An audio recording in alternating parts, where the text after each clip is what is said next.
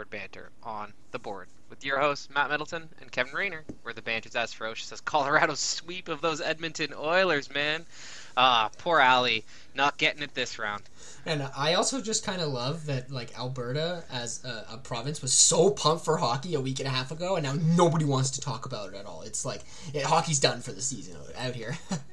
Well, yeah, man. Uh, Calgary gets eliminated by Edmonton, which was probably like the heat and pinnacle of Alberta hockey. Absolutely. And then I think the letdown from that is probably why they just got swept so easily.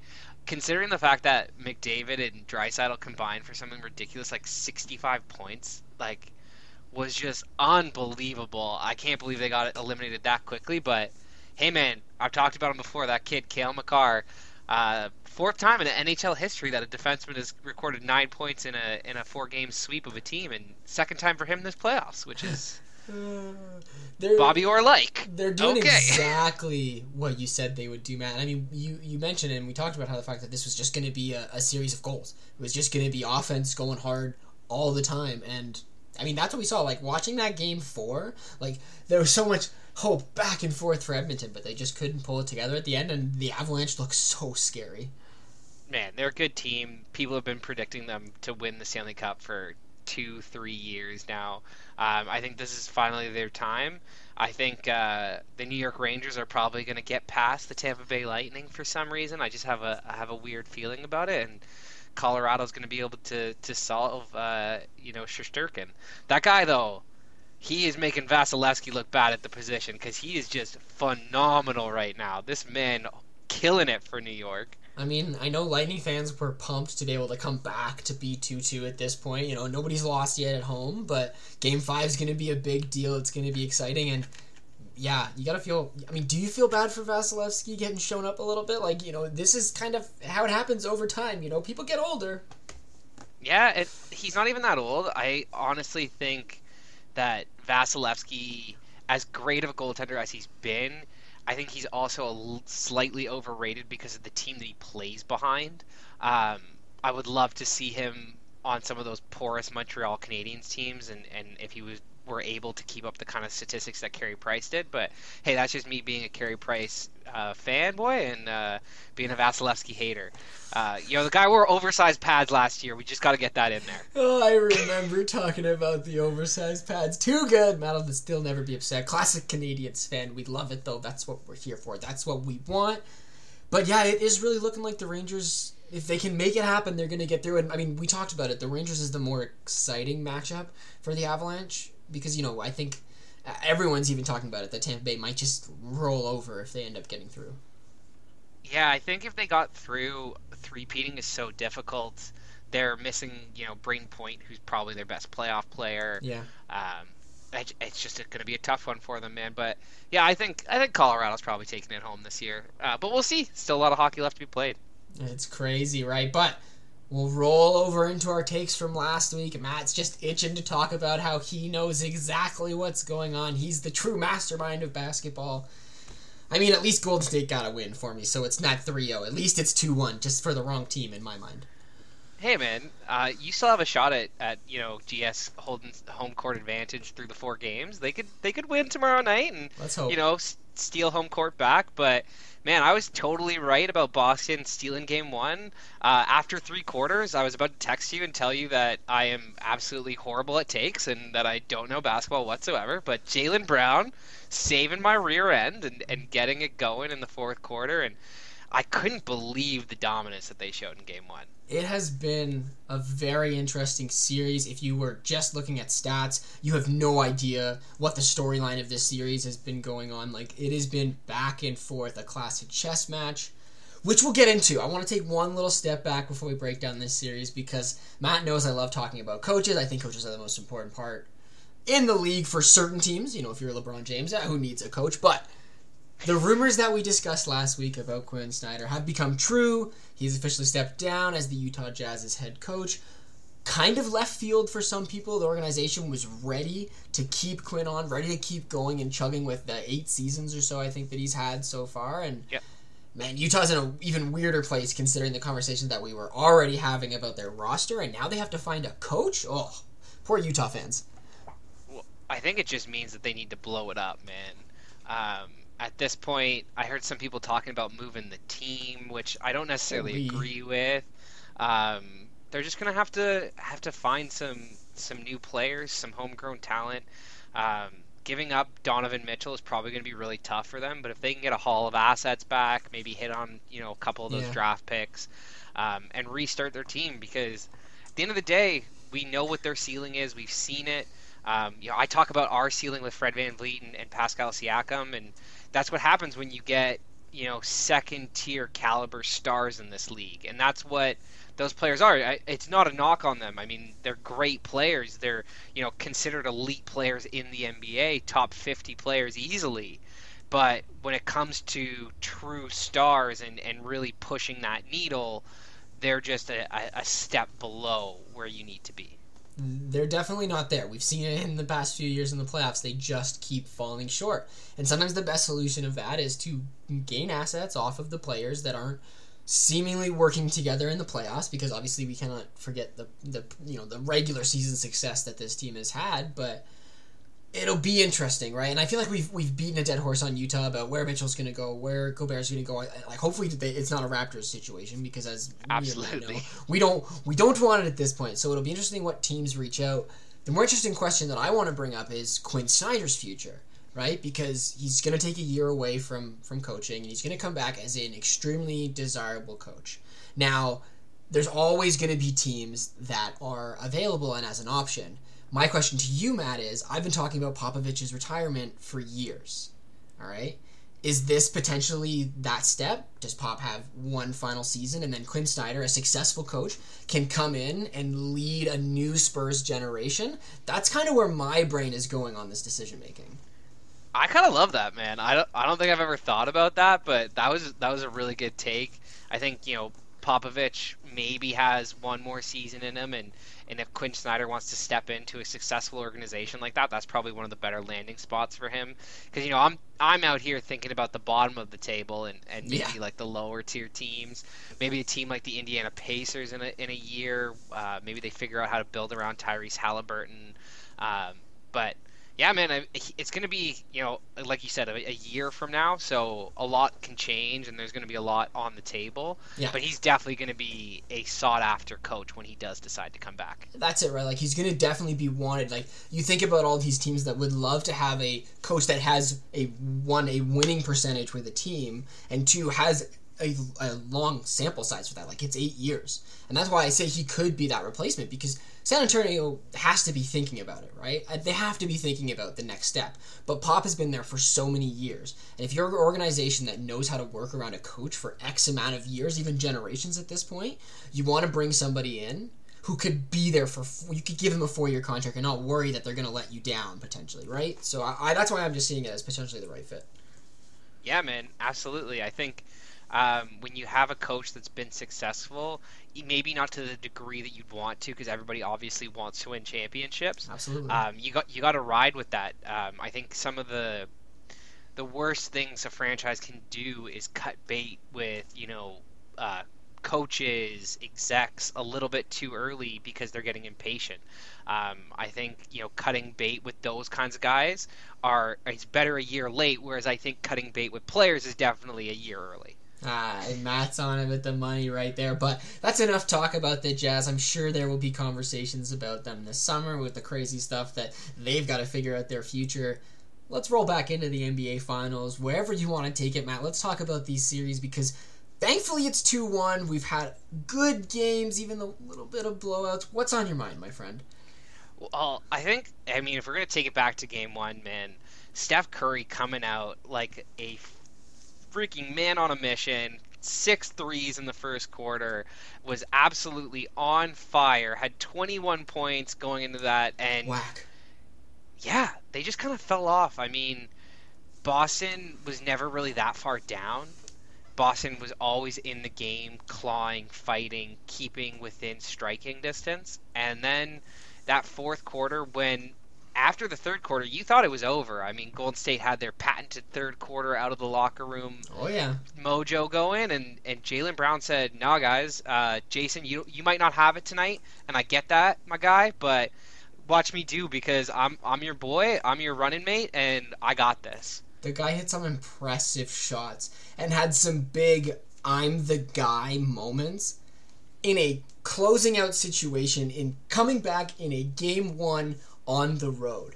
Jaylen Brown has been extremely impressive.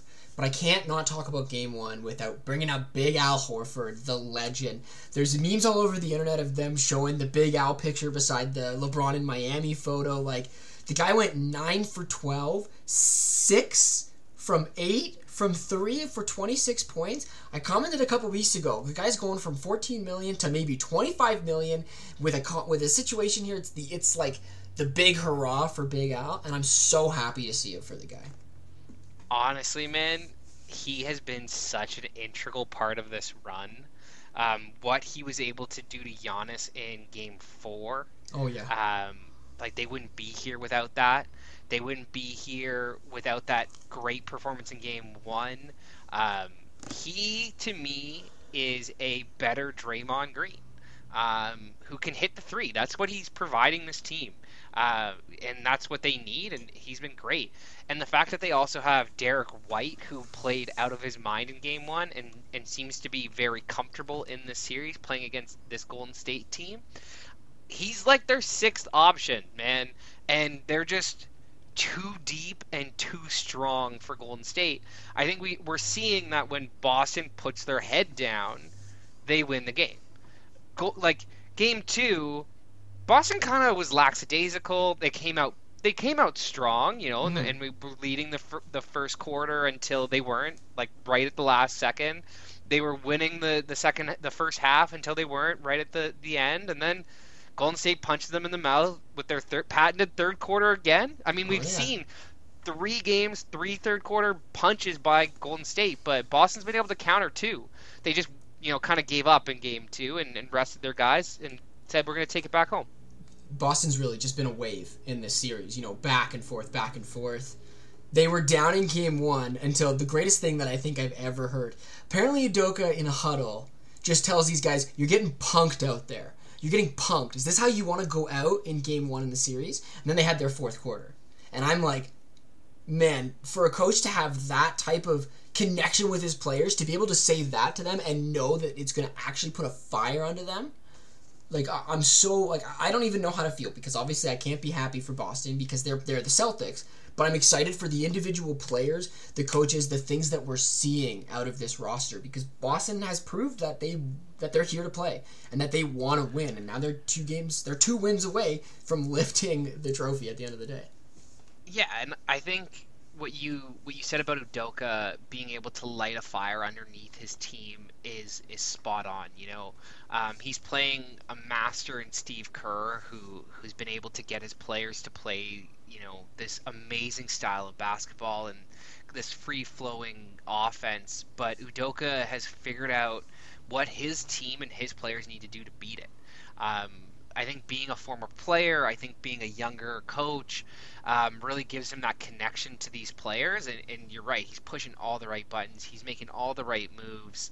Um, having Time Lord in Game Three helped out so much. Having a healthy Time yeah. Lord, because he just neutralizes Golden State on the inside, and then they become a three-point jump shooting team. And as you know, great of shooters as they have, you still need to be able to score on the inside in order to to win the game at the end of the day. You know, I, I watched a really interesting video about the three pointer and how it affected the NBA and how it changed things and how a lot of people don't like it and think that it's unfair and it has an advantage. And I'm sitting over here thinking, well, the problem is, is you're not thinking about the three pointer as what it can create throughout the whole game. You're just thinking of the three pointer as a shot that gives you more points than a two pointer does, right? But the three pointer opens up the game. It creates so much but you still need your inside presence. And Robert Williams provides that size advantage that you just can't be stopped. The offensive rebound he got over Draymond late in that game last night before slamming it home on top of him, like, man, Draymond probably thought about doing a podcast and then he remembers that clip and he's like, no,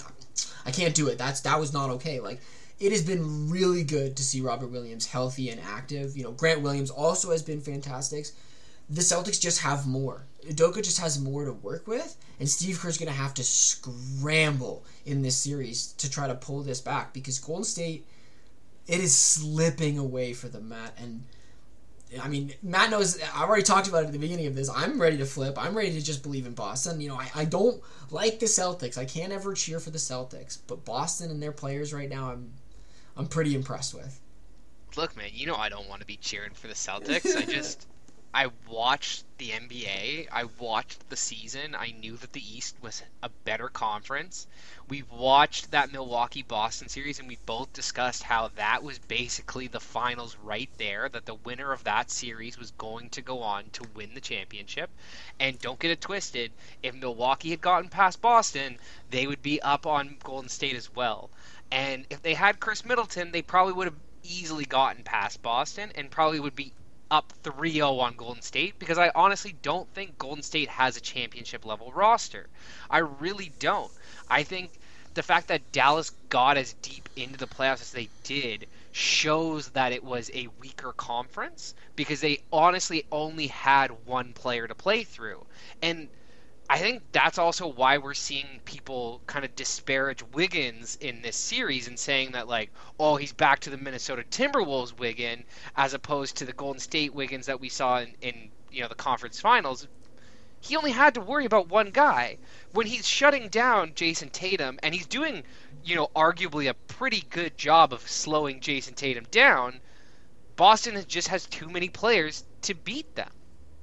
It's it's the beauty of matchups, right? It's why I'm now realizing how easily Giannis probably would have got a championship against this Golden State team because we talk about Time Lord not being able to stop on the inside. Well, what about the best player in the NBA inside? Like this is why it's so important to value matchups, to think about what players you have, and it's why versatility has become so important in the NBA. And Boston has that. They have the versatility in their players, and it's gonna come down to staying healthy and keeping that consistency. And I mean, we haven't seen enough from Jayson Tatum, obviously. Matt, Matt, and I both believe that Jaylen Brown is a step above Tatum right now with what he's been doing. The fourth quarter antics of Jaylen Brown is undeniable. Uh, undeniable. The way he went at Draymond Green yesterday in that game three, like Draymond finished with like four points, couple of rebounds, couple assists, but like he was responsible for a lot of buckets and definitely a few turnovers. So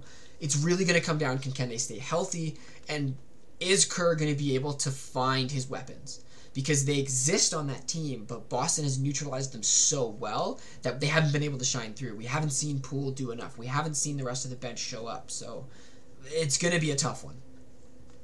I I agree that you know the rest of their team is going to need to show up and, and fill out. Um, but I, I don't think Golden State's going to be able to do it, man. I, I just don't. I think, you know, the fact that Tatum has had these poor games, these three games to start, and it's been on the back of the team's second superstar, mm-hmm. is indicative of the fact that, well, if, you know, we play the averages, if we watch, you know, what is going to happen and over the course of the series, if Jayson Tatum regresses back to you know his usual form, Golden State's not going to have a chance. Um, you know, the fact that Jaylen Brown has more points and rebounds than Jayson Tatum in this series doesn't bode well for Golden State.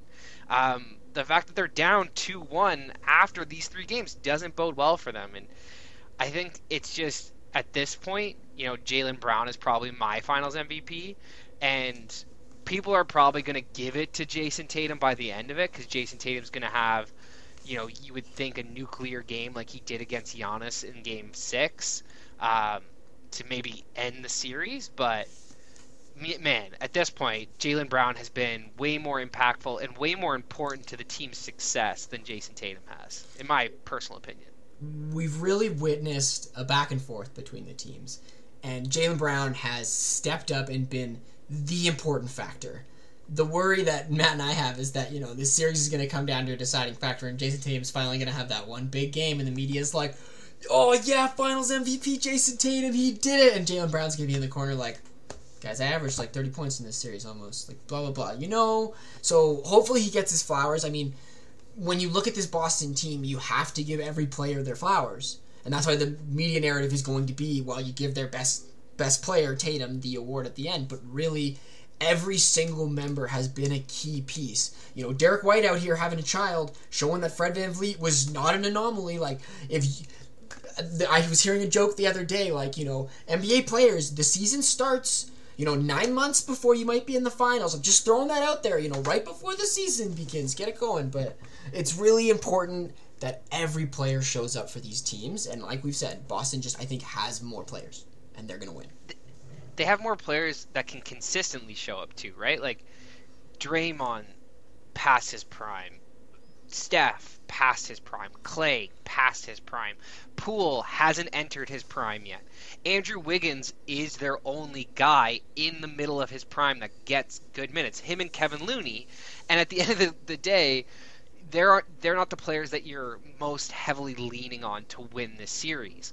Whereas Time Lord, Smart, Brown, Tatum, Grant Williams, you know, all those guys are in the meat of their career, and those are the guys that you're going to lean on. Derrick White, um, you know, yes, you're going to lean on Horford every once in a while, but as your sixth option, fifth option, yeah, he can be old. He can, you know, do. He's basically doing what Draymond did in his prime for the Golden State or for you know Yeah. Boston at 36, and that's why like the whole context of players who make you know Hall of Fame bids and who are considered these all-time players, like yeah, I bet you you'd be shocked to know that, or not shocked, but you would be weirded out the fact that Al Horford has made way less money, like hundreds of millions of dollars less in the NBA than Draymond Green.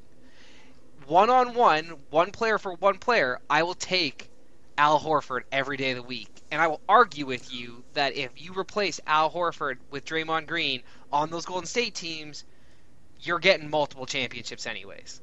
And my favorite part about this debate is it's the classic Matt's favorite debate is the classic like you have the right team situation versus you are the right player potentially, right? The Jordan LeBron debate. But I mean, the classic, you know, you take two best players, you compare them at their prime and you go, oh, one's got to be better than the other. And I'm looking at Al Horford and I'm like, you could almost compare them at any age in their career and you know, as long as they're at the same points, Horford might be better, and he's had to overcome a lot more in both of our opinions over here. So, I mean, I, Matt Matt knows I'm pumped for Big Al. So yeah, let's just let, always bring up Big Al to the top. I'm a happy man. man, the fact that he's going to make so much money off this uh, NBA Finals win is, is great for him, and it's deserving. Um, you know, there's a lot of media talk about him now being able to make the Hall of Fame because of this, and I think he's probably deserving of it with the career that he's put forth. You know, as the number one player on all those Atlanta Hawks teams that Yeah. went, you know, into the playoffs as the number one seed, and unfortunately he came up against LeBron a bunch. So you know, you're not going to win that matchup too often. Uh, I think it's it's great for him to be able to show that right now, if you had built a team around him properly throughout his prime, maybe he wouldn't be a one, but he definitely could have been a two. Because right now, at 36 years old, he's like a three-four on this team, like some nights, and he's doing everything in his power to get this this championship. and that's kind of like the the beauty and also the the kind of chaos of the NBA, right? Is that there is so much potential for any of these players that when it really comes down to it, these guys have to come in and find their role, find their situation in the NBA, and it's only when a team comes together or you buy your way with enough talent or you get lucky and get LeBron James are you going to be able to go all the way? It takes so many factors so many steps. And you know people are mad at Golden State that you know they pay so much money and that they earn this luxury tax bill and that it's not fair. And it's like, well, they drafted all these guys and now they have to pay them because they got older. If Boston takes this team that they have drafted and brought together completely, they could have a Golden State like situation. And when we talk in five, six years, it's the same conversation, right? So you, you have to not like anytime I hear things like that, I know that it's not coming from a basketball fan. It's coming from somebody who's in the media or somebody who just wants to cause a ruckus. Because at the end of the day, how can you not just be happy that we're getting good basketball, regardless of what people have to pay to make their teams? Yeah, and honestly, like they they built it from the draft, like you said. You know, Steph Curry, homegrown, Klay Thompson, homegrown, Draymond Green, homegrown, and people were you know clamoring for them to break that up. They they had trades you know, on the table for Kevin Love that included Klay Thompson and Yeah. also included Draymond Green. Steph Curry had basically been traded to the Milwaukee Bucks, but because of the medical staff's concern over his ankle injuries, he didn't get traded. Um, you know, people wanted to break up Jayson Tatum and Jaylen Brown, and they they didn't, and this is where they are. So. I think it's it's great for the NBA to have that. I, I love the fact that they allow teams to go into you know cap penalties and luxury taxes with their own players. Like I wish the NHL would do that. Hmm. I think it'd, it'd be more fair and and definitely a you know competitive balance for the teams that draft well because you have that's part of the the whole point of being a general manager is you have to find the right players and you have to fit them in together. Um, so I think you know like finding Jordan Poole for Golden State was great because he plays a very similar style to Steph Curry. Yeah. And so Steph Curry can mentor him and now Jordan Poole can come in and be effective in Steph Curry's absence. Is Jordan Poole ever going to be Steph Curry? No. Is he ever going to reach that kind of stardom? No. But he can be an effective player in the right situation. But that's why it's kind of shocking that he hasn't been this effective, man. Outside of game two, when he kind of went berserk from three, watching Steph Curry, um, he's been an absolute non factor and definitely a negative for the Golden State Warriors while he's on the floor. I felt bad watching him in game three because he was scared. He wasn't doing his usual things. He had one or two really sweet moments, but he honestly looked like he, he didn't know what he wanted to be doing out there. And that wasn't great for Golden State, who needs all of their players to step up, right? You know, Draymond's Draymond's comments after game one, well, these players, that player, they're not going to hit this many threes, blah, blah, blah, blah, blah. Cool. This is the NBA Finals, okay? It doesn't matter who hits what when. At the end of the day, if you put up more points than your opponent, you're going to win the championship. That's how it works. And Boston has the advantage of being the best defense in the league. Now, Golden State has a great defense, as we've discussed Top five. but they are at a disadvantage. It's just a fact, especially when you're dealing with the potential injuries that dealt with your chemistry, this, that, and the other thing. When Boston is fully healthy and their guys are ready to play, it's not really fair. It's not really fair for Golden State. And we're going to see a Game Six Klay. We're going to see another great Curry performance. You know, Wiggins might be able to find an answer and and and do something offensively, and maybe Poole goes off for 21. But when you think about the fact that Boston stole home court advantage already, and I wouldn't be surprised if this is just one game back and forth, back and forth, back and forth. But if that's going to happen, Boston's going to win. Golden State's not going to steal anything. The pattern will remain consistent because that's what good coaches can provide. They can provide a chess match that allows you to win a game back and forth to change up your strategy to find the answer. But when you're facing another coach on the other side that can do the exact same thing, how can you theory craft every single night to have the right answer for the right situation? And that's why I'm still hoping for a good series, right? And we've had three pretty good games at the end of the day. Yeah, they I, they've all been competitive through the first half at least, which you were kind of lacking in the conference finals for sure. But I I think it just when you line them up, you know, player against player, Boston has more advantages just across the board. You, you know, they, they can put out a longer lineup. They can put out a you know a twitchier lineup. They can put out um, you know a, a shooting lineup. They can they can you know like you said, versatility is massive in the NBA, and they've got that throughout their roster. Whereas Golden State is really really reliant on the three point jumpers, and at the moment, I know Klay had a good game last night, but at the moment, it's really Steph Curry who you can depend on, and everybody else isn't that guy. I mean, when Otto Porter Jr. is like your counter punch and what probably one of your more impactful players through three games, Yeah. like you're not doing something well in the finals with the type of roster and, and player pedigree that they have. I mean, 31 points from Curry, 25 from Klay. You still lose by 16. It doesn't matter how many points you put up total, apparently, in this series. It's about when you do it and where the momentum can be gained and lost. And so game four is going to be massive. You know, we are on the horizon for Friday night's game. There's only one day between it. They're giving them a little bit of rest there. Maybe Golden State will be fresher for the. I'm just making jokes about it now. NBA, what are you doing with your scheduling? But game four is It was the big. worst schedule I've Oh, ever seen in my life. I have no idea why we aren't going to get a Saturday night NBA Finals game. Um, that makes no sense to me whatsoever. But hey, man, they did it the way they did it. it is what it is, and yeah, with Game Four on the horizon, it's going to be a big deal. I'm really hoping that it makes it to Game Six because if Boston just wins the next two games, we're going to be talking next week about a championship, and that's just not as exciting as talking about Boston getting one more chance to potentially beat Golden State down. But yeah, Game Four is to be big, man. I'm excited for it. I'm I'm hoping for a nice big match. You know, 120, 118, maybe something with a lot of numbers. But at the end of the day, it's to be tough for Golden State. Uh, I just I can't see Golden State coming back because I don't think they have enough. It's not that I don't, you know, believe in the fact that Steph Curry could drop a 40 point game or, or Klay Thompson could do that. I just think the likelihood of it happening is a lot smaller than the likelihood of Boston continuing to do what they've done through this series. Like I'll, I'll give it to you, man. Like, okay, Steph Curry maybe over Marcus Smart, um, but not you know offensively and, and impacting the game defensively, Marcus Smart does such a great job. Um, Klay Thompson, not even close to Jaylen Brown right now. Not even close. Jayson Tatum over Andrew Wiggins every single day of the week and twice on Sunday. I would take Al. I would take Al Horford over Draymond Green right now, and Time Lord and Kevin Looney. Time Lord's a better player. So you guys got Steph Curry, but they've got the next four, maybe even five players in this series in terms of impact and importance.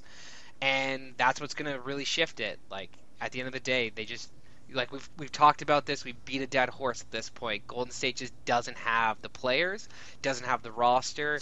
You know, maybe if you know Kuminga was two, three years older, and and Wiseman was healthy, and and Moody was there, maybe they'd have it. But at this point, not at all you know, Golden State fans can look to the dynasty of the past and hope that the experience might pull them a little bit and might allow them to get this win through the series. But what we've seen, you know, in the past few years since, you know, since the Raps really won in 2019 is it's almost a, a turning of the tide in the NBA. We're really starting to see the next generation of stars come out and, and really sh- show forth. So unless Golden State has you know one more lucky loony in their bag, it's looking like Boston is about to dethrone a dynasty and put it to bed. Because Golden State, after the showing here, yeah, you might be competitive, but like they talk about how the Phoenix Suns window might be closed, the Miami Heat's window might be closed. Guess what? The next conversation is going to be Golden State's window closing, man. Um, yeah, I, th- I, think most of the windows that are getting open right now are in the Eastern Conference. Um, they're with teams that are you know growing organically as opposed to through trade markets and stuff like that. And I think that's why, if I'm to roll into Raptors chat here, you know why we've got to keep OG and why we've got to run this team back. Um, you know, our AGM came out and he said that you know OG isn't unhappy that he's not going to address those comments because they don't deserve to be addressed and that we sh- that you know we're probably not going to make any big moves. And at the end of the day, I think that's fine for where we are. I think I was you know I just compared Golden State to Boston.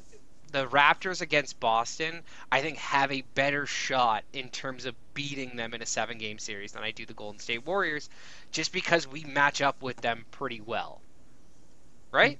Yeah, absolutely. And that's also the beauty of the NBA, right? It's you talk about matchups, you talk about versatility, you talk about the importance of having the players that you need, and that's why we love the kind of situation that the Raptors are in. Yes, we missed out this year. Yes, we got beat out in the first round, but we have a bunch of young guys that are ready to work together to make the step to go all the way. Now, I'm not going to make this comparison as if it's going to happen for the Raptors, but didn't the Celtics lose in the first round last year?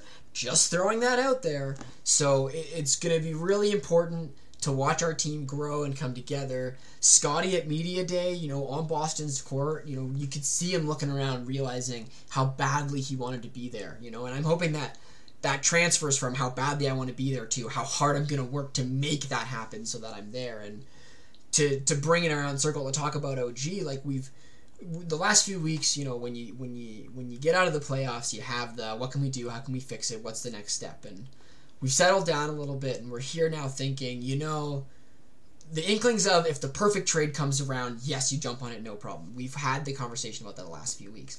But now I'm of the realization that, yeah, you know, let's run it back. Let's see what these boys can do. There's always going to be an option later down the line. And they're young and they've got a fire under them, Matt. I think the team is ready for the next step. Yeah, I, I would 100% agree with you, man. And I think you're looking at the Boston Celtics being the NBA champions, at least in our opinions, that's what's going to happen. Um, and their roster, in terms of construction, is comparable to our roster in terms of construction. We are moving away from a you know guard like smaller and big heavy team to a more versatile wing team. And that's what boston does. That's what we're going to have and, and i'm so in for it man. Like pascal siakam og Anunoby, and scottie barnes i think are three of the best wings and definitely the best three wings on a single team in the NBA. Like I don't think you could put together three wings on a team in the NBA and say that you're confident that they're better than the three Raptors players right there. And then you throw in Precious, who can play a little bit of center. Um, you know, we're deep there, and I think that's why. For for me, I think we got to nip around the edges. We got to you know find a way to plug our holes through you know back end deals, guys who have maybe bounced around the league a little bit, um, you know, and and hopefully with our own player growth development because you know Delano Banton and Justin Champagnie last year, um, they were amazing in the G League. And Justin Champagnie's you know three point numbers was specifically something that we need. I mean, forty percent on over six attempts a game. Like I'll take down the Raptors, man. Like we need that. Um, and if he could you know be a serviceable backup for you know Fred VanVleet and Gary Trent Jr. next year, I think that's just going to add to our, our team and, and push our win total even further forward. It's all about improvement at the end of the day. We just want to get better. And you think about the turns that Boucher and Precious made after the All Star break, the mentality changes that went through these players. And the hope is that that will push them into next season to have the physical change in their game, to have the aspects of their game improve. And if we can bring in the right pieces, if we can find the right answers, if we can finally hit on a shooter, you know, I was joking with Matt, third time's the charm. You know, Matt Thomas wasn't the answer. Svi Mykhailiuk wasn't the answer. Round three, maybe we'll see, but it's so hard to find a consistent 3 and D shooter. The fact that Danny Green has been one of the best 3 and D role playing shooters in the NBA the past few years and he still gets clowned about how bad some of his shots are sometimes, like it is hard to find the right player.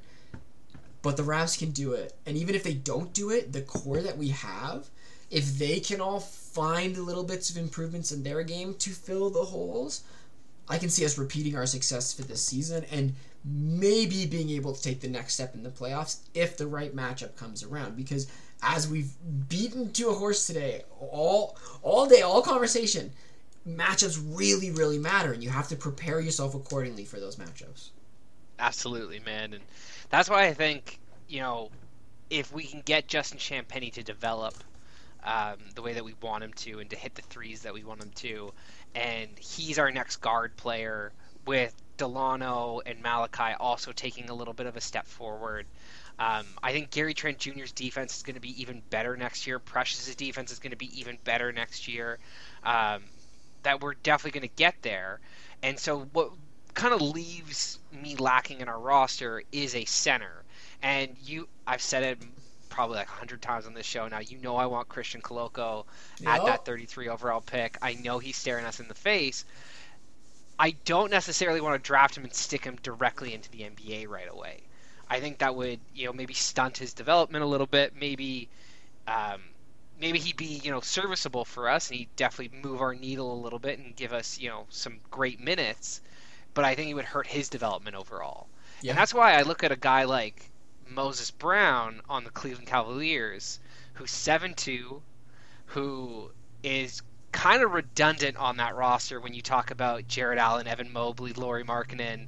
Um, you know, he probably doesn't necessarily fit into their plans of the future. Hmm. Could we steal him as an RFA to kind of fill that role while we develop Koloko in the G League? It's it's fun that you bring it up because you know I think about it as the type of situation where a team is like, you know, we don't really need that. You can go to a team that needs you And while Khem Birch is not a comparable player, it's the exact same situation because he was on Orlando, and Orlando was like, we're not really relevant. Uh, we have young guys that we want to develop. Go somewhere to be good right? And so that's why he could be a, a, perfect potential player to come in. But I agree with you the idea that we don't want to ruin any draft picks. We don't want to ruin any, any kids coming into the league right away and just say, hey, go do this for us. We're an important team. We're a good team. We're going to try to get wins. You know, it's the reason why Kuminga and, and, you know, isn't getting all these minutes, right? It's about development. It's about getting them ready. It's such a mental boon when you can come in knowing what you're supposed to do and have success. And it's so much worse for players to get thrown into a situation, fail, fail, fail, and have that mentality washing over them consistently, right? You talk about Wiggins and the conversation that they're talking about right now about how he's back to Minnesota Wiggins. Like, you, sh- I'm sure he's thinking about it occasionally, right? But he has to keep the mentality of what he went through with the Dallas series if he wants to have success. So we can't just throw any of these kids under the bus. We can't just say, hey, you need to succeed we have to develop them. So I think you're on the money there, man. I think you got the right idea. Yeah, I and I think the funniest part is too, now that I'm really looking at these players, is that Moses Brown is only I think like a year older than Christian Koloko. You know, nice. Christian Koloko did did the three years yep. at Arizona, whereas Moses Brown came right out of out of college. I, I went to UCLA. Um, so he's bounced around a bit. He's had some decent G League stats, um, but I think he's never going to develop into like a top tier center at this point. I think when he went to the draft and because he's bounced around so much that's probably hurt his development and that's yeah. why I feel okay with inserting him into our lineup. He's a younger guy, you know, fits in with the age group. We can play him, you know, 20 minutes a night, maybe at most. Yeah. Um, and he provides us that option that you know you can play against Joel Embiid, that you can play against Nikola Jokic, another tree to stash at, at Giannis, you know. Yes. Um, and then while Koloko's developing, you know, his three point range and his um, you know scoring in the G League, that's kind of what I want to see. Take take the time, we'll right? Don't rush it. Yeah. Make it easy. I mean, the draft is only um, two weeks away. I just kind of realized that earlier this week that I was like, wow, the draft is happening so fast. So I mean, it's gonna we'll we'll have hopefully some kind of Raptor new Raptor to talk about this time in a few weeks, but we'll see. Hey man, hey, as long as we get a new Raptor, and um, I think it's another reason why we got to draft Koloko. He's Cameroonian, man. Oh yeah, insane. Like him and Pascal, Masai, like we got this, man. We can develop this man in the G League like we did with Pascal. Do it, man. I mean, I we've had a proven record so far that we're willing to, you know, give time and commitment to some players, right? I mean, on the other end of that coin is, you know, us talking about Terrence Davis earlier today and thinking about, oh man, he's got the perfect archetype for our team, if only. But hey, you got to be a good human being to play in Canada. That's a rule. Absolutely, man. And don't even get me started on, on TD, man, because he was our missing piece this year in terms of you know roster. What was really ailing the Raptors all season? The lack of a, a steady backup guard who could provide defense and three point shooting. Unfortunately, hopefully Justin Champagnie will fill that role next year. Look at what Derrick White's doing. It's, it's that simple. It's that easy to bring up a name, right? So yeah, we'll see. Time will tell for the Raptors. I got nothing else on my mind, man. If you're ready, we can move to takes. Yeah, man, I'm I'm good to go to takes. Um, I think uh, we're gonna start with some hockey. Uh, we're gonna do, you know, the Rangers are gonna be winning tonight. Uh, take that game five and and probably what pushes them to, you know, the the final because you eighty percent of teams that win Game Five go on to win the series. So didn't you know, fam? Oh, the best stat. and GS man, I think they're winning it tomorrow. I think it goes two two, like you said, flip flop, flip flop. But Boston's gonna pull it out in the end. That was three takes. I mean, guys all over the board. I love it. It's okay. I'm gonna be pretty simple. You know, I, I've been talking about Golden State for weeks, and it looks like they're going to let me down, and as you've heard all episode, I've already flipped towards Boston winning, so let's not worry about them. Let's talk about hockey. Let's pull out the take. It's, it's the NHL Finals around the corner. I don't need to know who the Avs are going to face. It's going to be Avs in six. Hopefully, they're playing at home in game six, so it'll be exciting for the fans, but it's time. They're going to walk away with it. Hey, man, I, I would be happy to see it. I, I'd love to see Joe Sakic as a um, as like a guy in the front office GM. get getting it. You know, I think that'd be pretty special. That and the fact that like their most important players are Canadian, Makar and MacKinnon. Hey. Uh, absolutely. All right, my friend. Anything else from you? Nah, man, you're good to wrap this up. Perfect. Well, thanks everybody for being here. Like, subscribe, give us that thumbs up. Follow us on Twitter and Facebook at the Board Sports, and check out theboardsports.net for new episodes and blog posts. And we'll talk to you next time.